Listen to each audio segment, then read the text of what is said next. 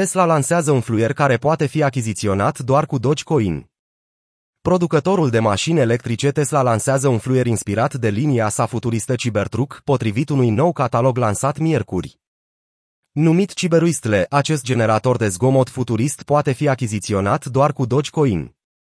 Pentru cei care și-au dorit încă una dintre creațiile ciudate ale lui Musk, ar putea fi nevoiți să aștepte puțin mai mult, deoarece produsul este în prezent epuizat.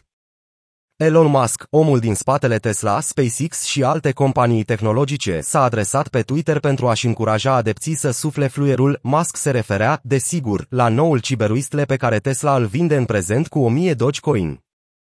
Cât despre fluier, arată ca un mini Cybertruck.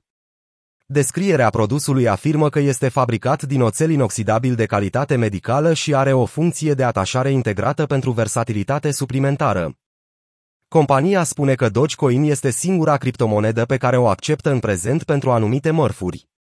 Ca și în cazul altor tranzacții cu active digitale, sumele de plată incorecte sau tipurile de active trimise la adresele lor nu vor fi inversate sau rambursate.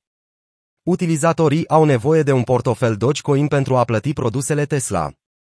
Elon Musk este un mare susținător al monedei meme, declarând anul trecut că Dogecoin este mai bun decât Bitcoin pentru plăți.